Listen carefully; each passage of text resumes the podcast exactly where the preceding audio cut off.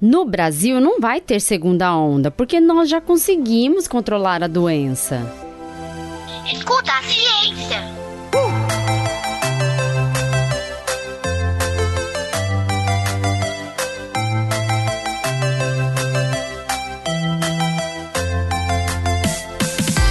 Olá, eu sou a professora Letícia Sarturi, sou mestre em imunologia e doutora em biociências e fisiopatologia. Nesse episódio, vamos falar sobre as mutações no vírus SARS-CoV-2 e o impacto disso numa segunda onda da pandemia. Na Europa, só tá tendo segunda onda porque o clima favorece. Mutação no vírus? Ah, eu acho que mutação é coisa de filme, não existe isso na vida real. E tem outra. Segunda onda não vai ter no Brasil, porque aqui a pandemia já acabou. Ou será que a segunda onda vai emendar com a primeira e vai virar logo um tsunami?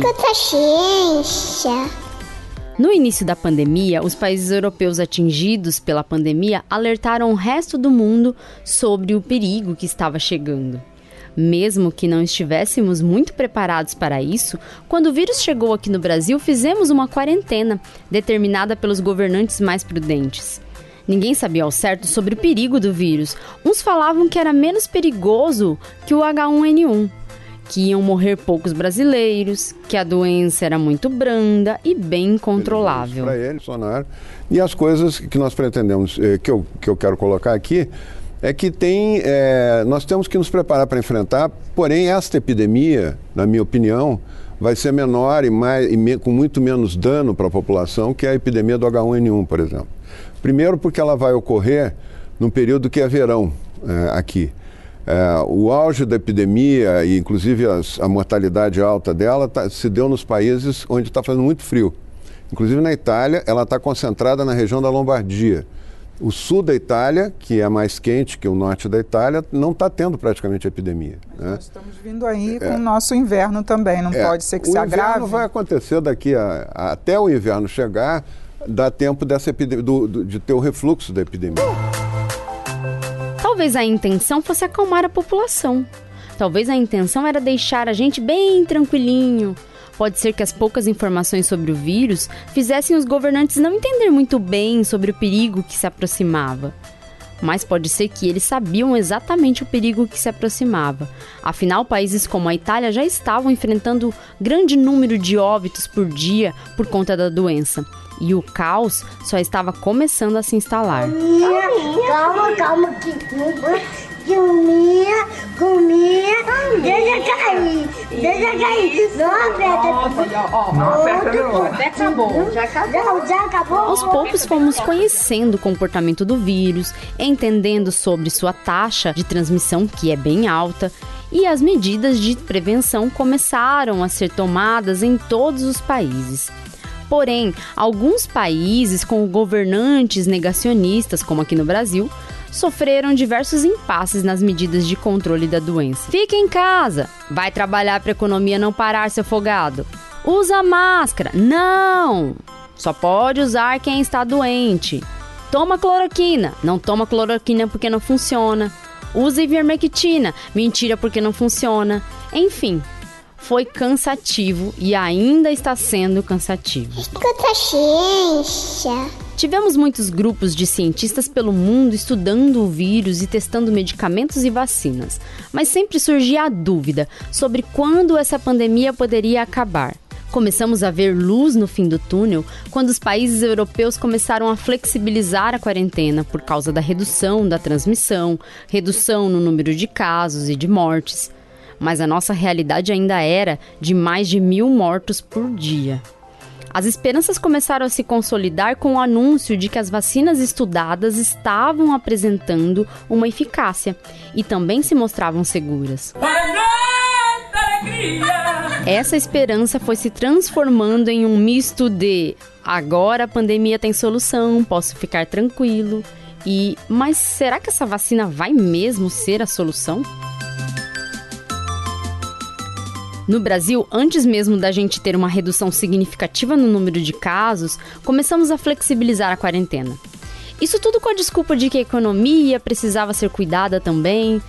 Ao mesmo tempo em que ficávamos felizes com o avanço nas pesquisas das vacinas, os grupos anti-vacina foram crescendo. Além disso, muita gente foi relaxando os cuidados, saindo sem máscaras, aglomerando-se. Mas isso não aconteceu só aqui. Na Europa também tinha gente não levando a sério a pandemia. E a Europa, que parecia ser um modelo a ser seguido, começou a mostrar indícios de que a pandemia estava começando a fugir do controle. Tá chegando a segunda onda. Onda, onda, olha a onda. Onda, onda, olha a onda. Onda, onda, olha a onda. Com essa segunda onda, vieram junto as informações de uma nova variante do vírus na Europa, um vírus mutante. É claro que não significa que antes já não havia sido identificado que o vírus mutava é que agora identificaram uma mutação do vírus que está sendo divulgada como uma mutação que poderia conferir uma maior capacidade de infecção. É isso mesmo, gente. O coronavírus tem capacidade de fazer mutação.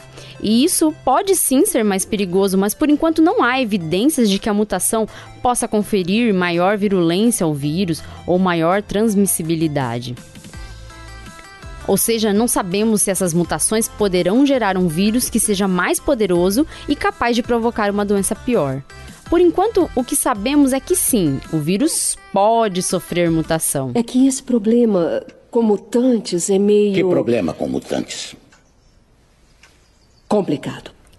Mas você deve estar se perguntando como ocorrem essas mutações.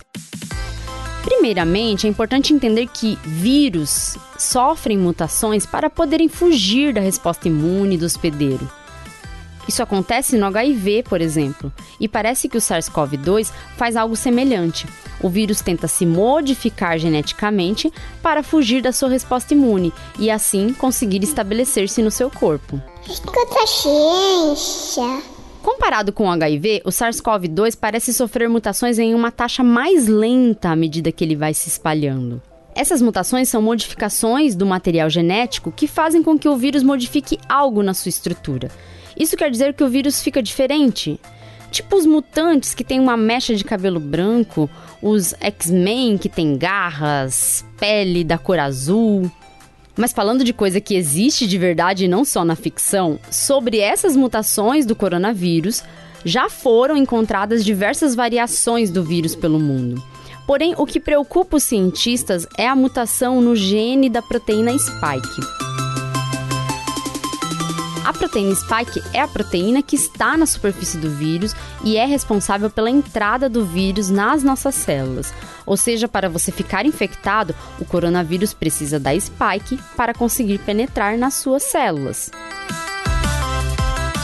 Além disso, anticorpos protetores contra uma reinfecção ou os anticorpos neutralizantes, né, que a gente fala, estimulados pela vacinação, na maioria das vezes são direcionados para a spike.